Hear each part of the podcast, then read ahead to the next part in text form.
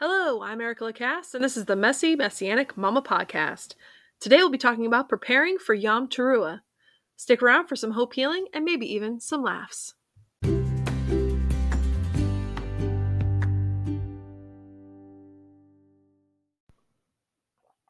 Welcome once again to another Messy Messianic Mama podcast. Today is the 19th of September 2022.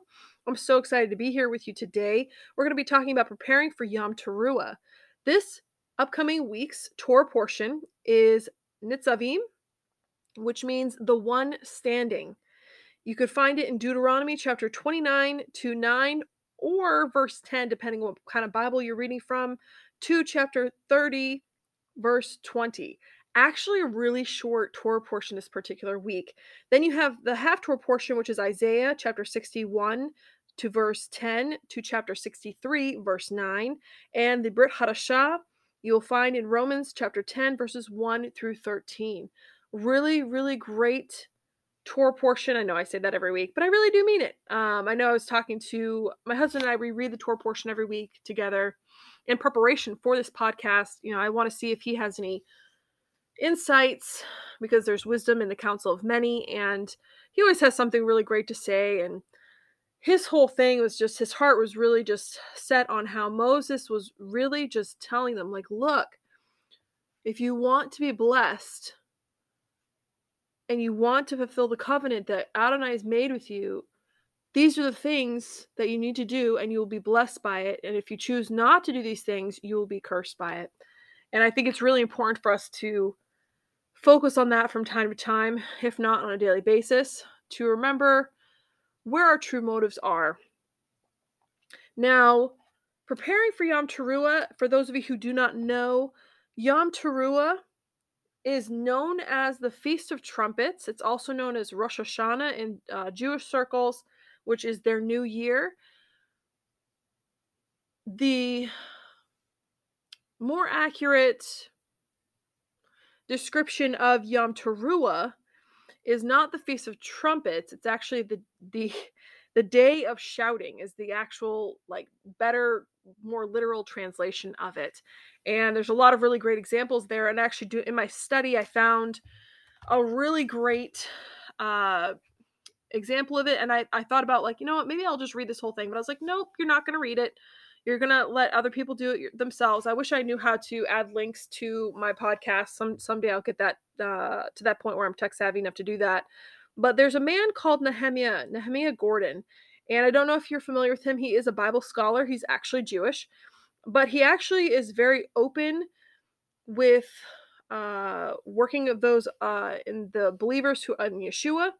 And in fact, he's actually had a friend of mine on his podcast who lives in Israel, and uh, he was it was a really good podcast that he did with her. But Nehemiah, like the Bible, Gordon. And if you go to his website called nehemiahswall.com, you can look on uh, there's a really great article he did on how Yom Teruah became Rosh Hashanah. It has to do with when they were in captivity in Babylon it's it's kind of like you know we've we've talked about Christmas and Easter and how we've kind of chosen to change up or adopt pagan traditions and call them Christian. Well, the same is true for pretty much all all religions, but the same is true when it comes to Rosh Hashanah. Rosh Hashanah, which is what they call the New Year, has all to do with being picked up while they were in captivity in Babylon. And so I really encourage you to read this article, How Yom Teruah Became Rosh Hashanah by Nehemiah Gordon. I know some of you are more familiar with it uh, being pronounced Nehemiah, which it can be, but he this is actually his name, and so he is referred to as Nehemiah. He, I believe, is from Israel. And um, he just seems like an all around nice guy. We don't necessarily see eye to eye on everything, but I really did appreciate his insight on this particular situation and or I can't think of the right term of it, but you know what I'm saying. So, you know, I've said this I think last year too, is that you know we don't really celebrate as Rosh Hashanah for whatever reason.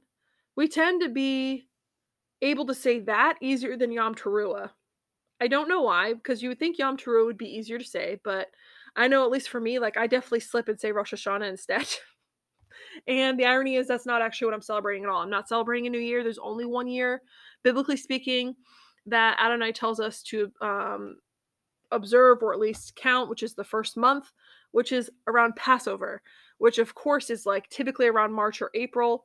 Has to do with the Babylonian calendar and other things. Like, for example, one of the things I was planning on talking to you this week before I even read that article from Nehemiah was about Elul, the month preceding Yom Teruah and all the high holy days.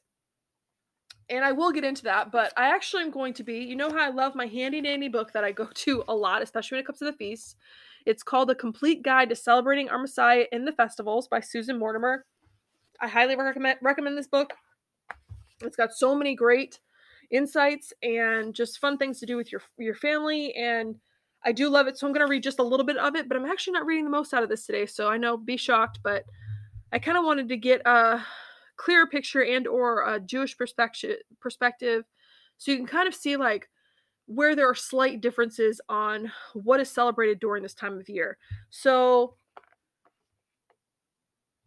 it is Rosh Hashanah for this is the you know Jewish perspective. They celebrate the head of the year. It is a one or two day celebration of the beginning of the Jewish civil new year. It falls in September or October on the first day of Tishri. Now, Tishri is a month that was used in Babylonian times. It's from the Babylonian calendar. This festival is considered the anniversary of the creation of the universe and of mankind.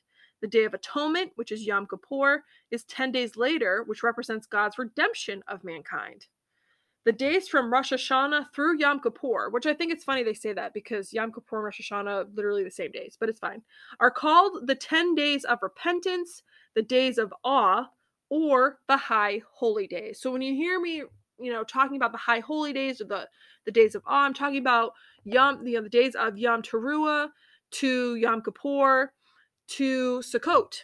Those are all uh, holy days. These are 10 days at a time of now I, I include Sukkot there too, which isn't part of the 10 days, but these 10 days are a time of introspection, a time to recognize and confess failure to others, to ourselves, and to Adonai. This self examination is meant not to cause self condemnation, but to motivate us to seek forgiveness and to start the new year older, wiser, and determined to have a deeper, more intimate, and loving relationship with Adonai and our fellow man. Now, you can see where there might be some deviation here from the Messianic believer because we don't need to wait for a certain time of year for that to happen. And we certainly don't need to wait for a new year. Although, as Americans, we absolutely wait to do that, you know, resolutions on New Year's Eve and things of that nature. But that's not what we're talking about here. Yom Teruah was established by Adonai during the time of Moses. So, Numbers 29, verses 1 through 6. On the first day of the seventh month, hold a sacred assembly and do no regular work. It is a day for you to sound the trumpets or the shofar as an aroma pleasing to the Lord. Prepare a burnt offering of one young bull, one ram, and seven males, male lambs a year old, all without defect. They are offerings made to the Lord by fire, a pleasing aroma. Now, some say we don't really need to celebrate that because it has to do with sacrifices, but it's like, can you still blow the shofar? The answer is yes. So, why in the world wouldn't you do that? So, shofars play an important part in the festival I apologize. I feel like I'm going way too fast here. Let me slow down a little bit. Shofars play an important part in this festival with their sound and their symbolism. They're sounded 100 times on each of the 10 days of awe, and they symbolize some of God's actions and ways. The ram's horn, or shofar, that sounded at Mount Sinai when God made his covenant with the Israelites reminds us that God always works towards having a permanent, intimate relationship with mankind. The ram caught by his horn in the story of Isaac reminds us that God is merciful. He provided a ram to die in Isaac's place and a savior to die for the sins of the world. So that's from my handy dandy book that I go to all the time.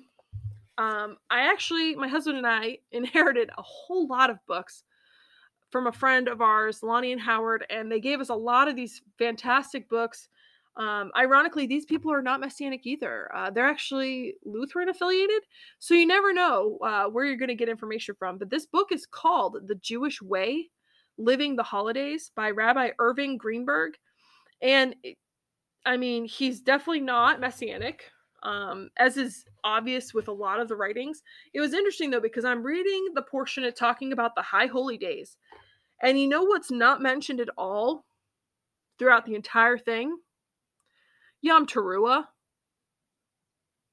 They talk about Rosh Hashanah, but they don't talk about Yom Teruah, which is actually in the Torah. Rosh Hashanah is not in the Torah.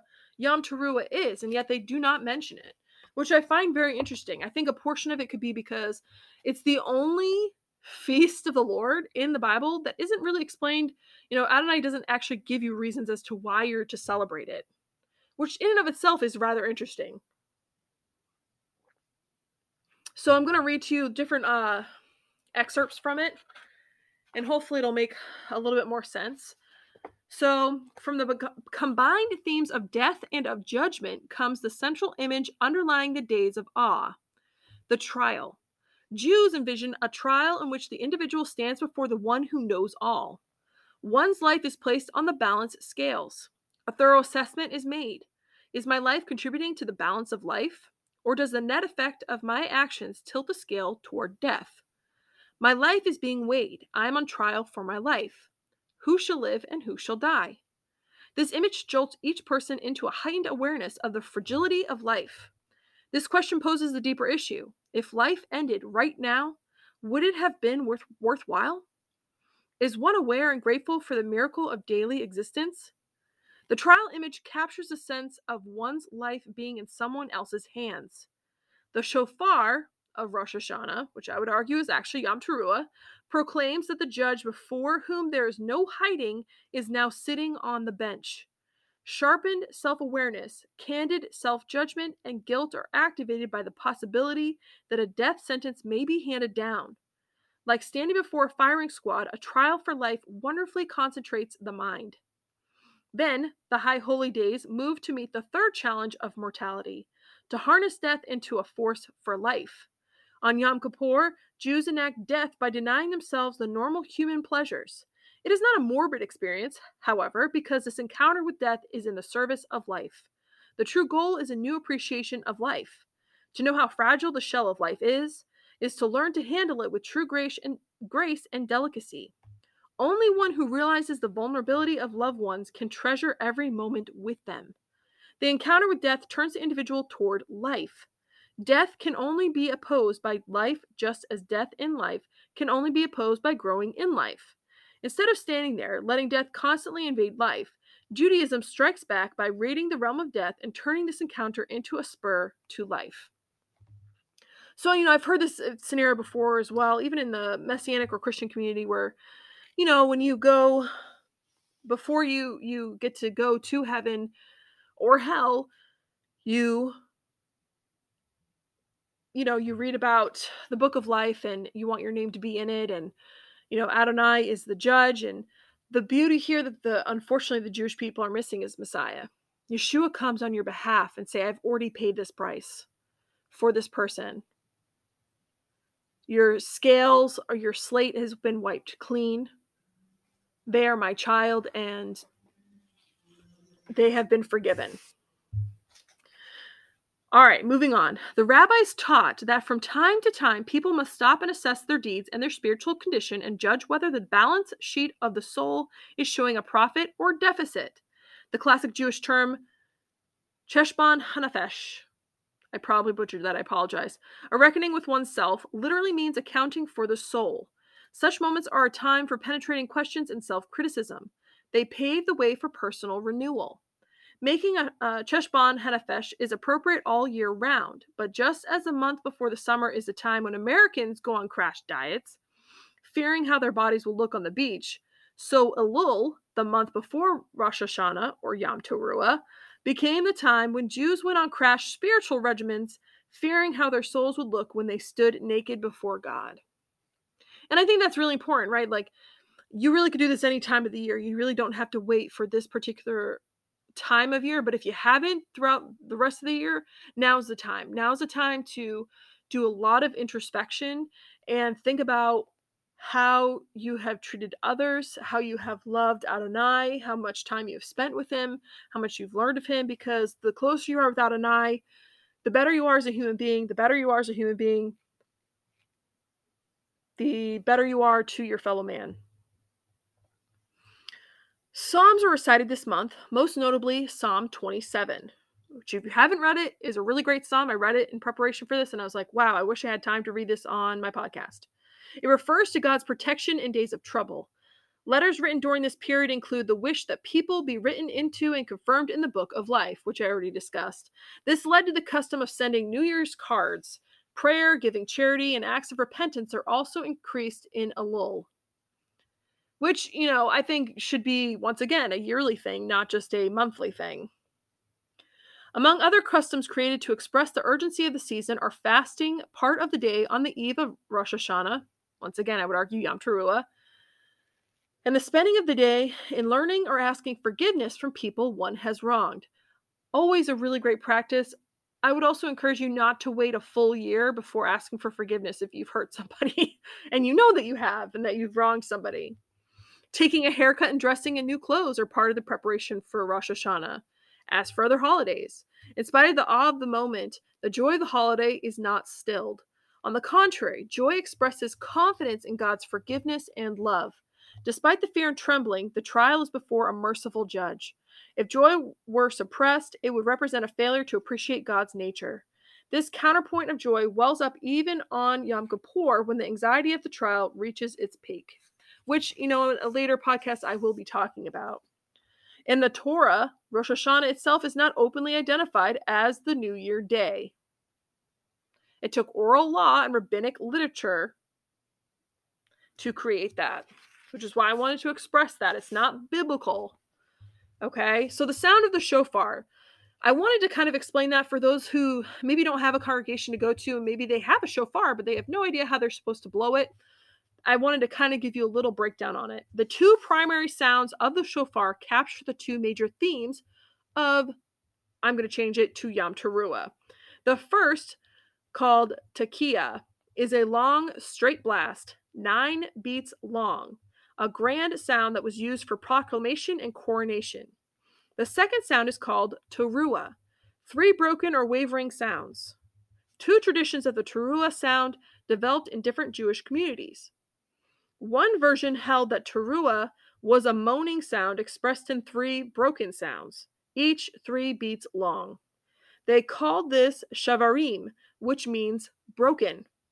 The other version held that it was a sound of outcry, three times three or nine staccato, almost bleeding sounds. They named this teruah, which may, means alarm sound. This sound in either version is a cry for mercy, invoking Isaac's sacrifice or alarm at the coming trial, or both.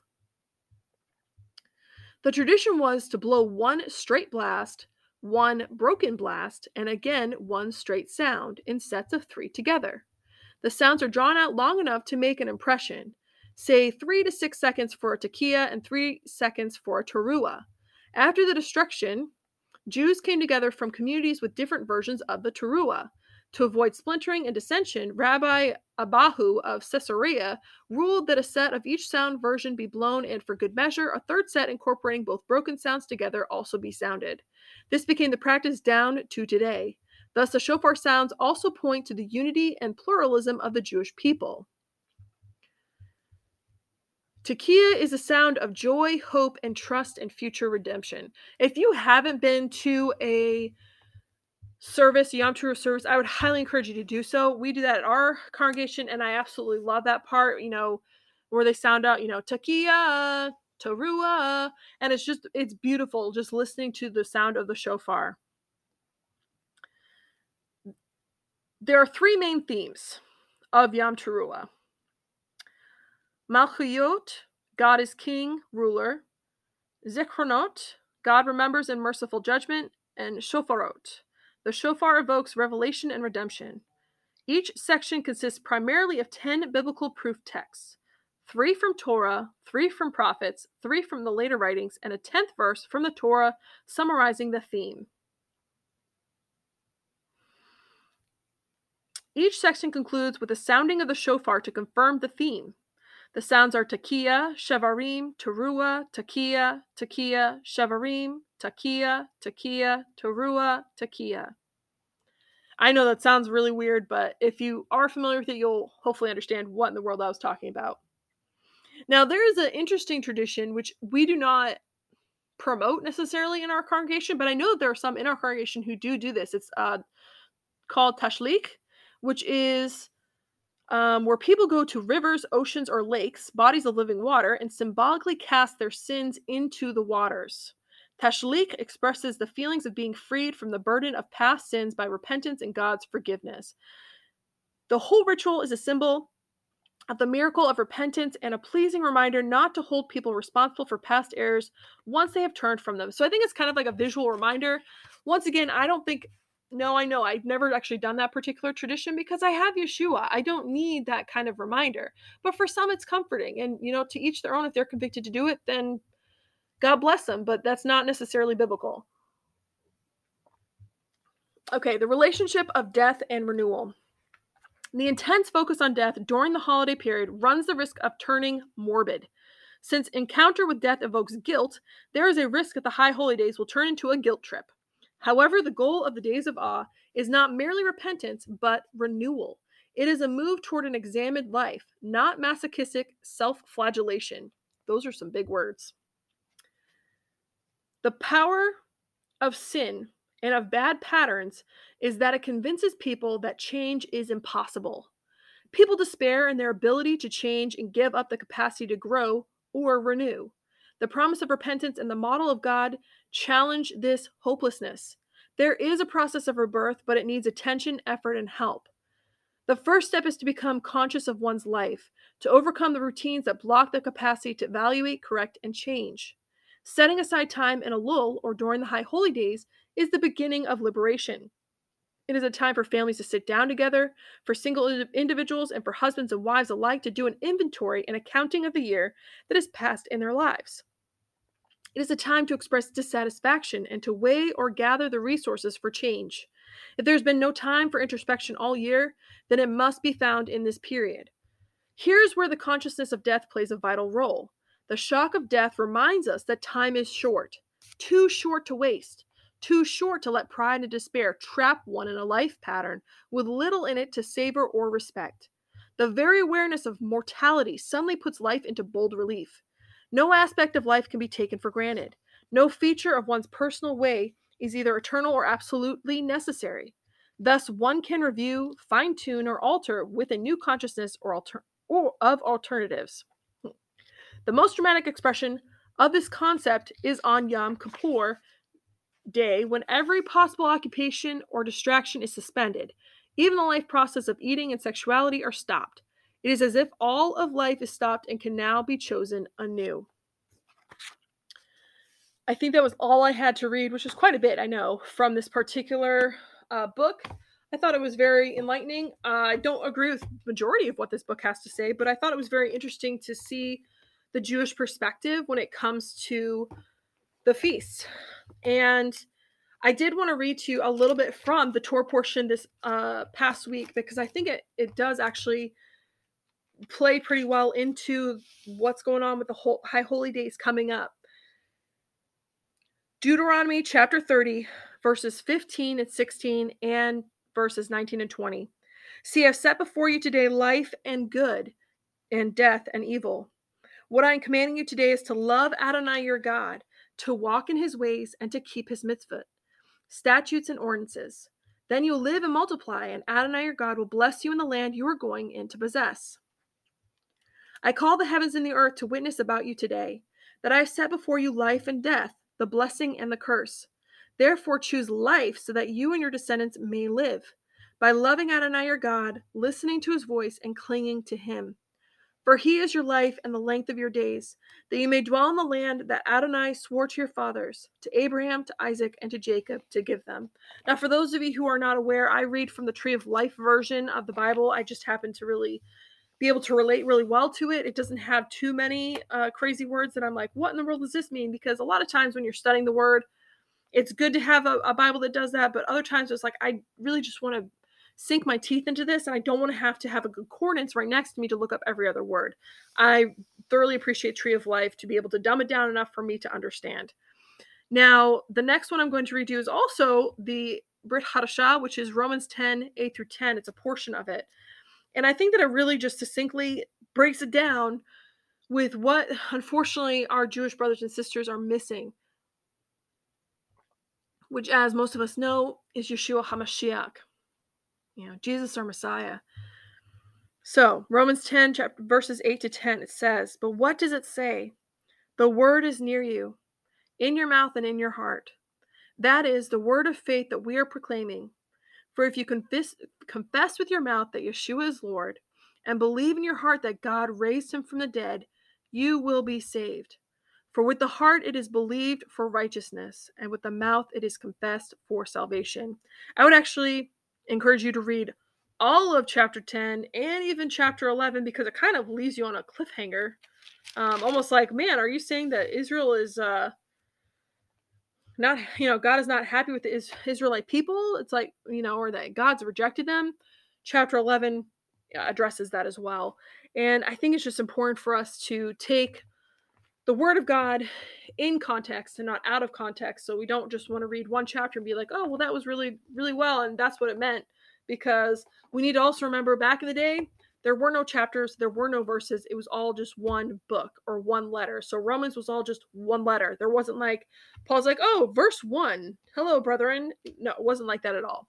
So I think it's good for us to take that into consideration when we're reading the word, whether it be the Old Testament or the New Testament. And I hope that I gave you some insight of, of what to do in preparation. Basically, you're preparing your heart, you're preparing your lives, and choosing to take a good hard look at what you're doing with your life and who you're doing your life with. And if you're surrounding yourself with the right people, and if you need to ask for forgiveness for wrong wrongdoings against someone if you haven't already done that i do try to make a point i think it's a lot healthier if you don't wait a full year before you ask for forgiveness for somebody. If, if you know that you've wronged somebody you go to them as soon as you know that you have or as soon as as, as possible right? Because sometimes you don't necessarily see that person on a daily basis but i think it's really important for us to recognize that yeshua is our sacrifice. He is our living hope and that during this time it's not only time of introspection but also rejoicing and of thankfulness and of gratefulness of what yeshua did on that cross for us that he sacrificed his life so that we may live and be able to live more abundantly and live with him even after death. That there isn't just nothing when we die that we get to go and glorify and be with him and worship him for the rest of our lives. Now as i do every single week on the podcast, I will read to you the Aaronic benediction. I'm going to go ahead and try and sing it, but I feel like there's something in my throat right now. But, anyways, I'm going to go ahead and, and read it. You can find it in Numbers chapter 6, verses 24 and 26.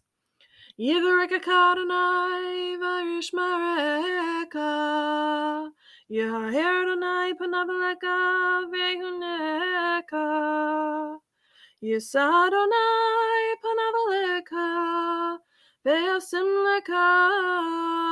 Shalom. Now may the Lord bless you and keep you. May the Lord make his face to shine upon you and be gracious to you. May the Lord lift up his countenance upon you and give you his peace. Bashem Yeshua Shalom in the name of Yeshua, the Prince of Peace. Amen. May you have a blessed week. We're starting on renovations this week on our house, so keep us in your prayers, and hopefully you will tune in again next week. Shavua Tov please feel free to message me at messymessianicmama.com or you can email me at elmmm3 at protonmail.com. That's E is in echo, L is in lemur, M is in Mike, M is in Mike, M is in Mike, the number 3 at protonmail.com. You can also leave me a one minute voicemail message on anchor.fm slash Erica Lacasse, and it should have a button right there to say leave a voice message. Remember to keep it short and sweet if you have any questions or you just want to leave a nice little comment. I would love to hear from you.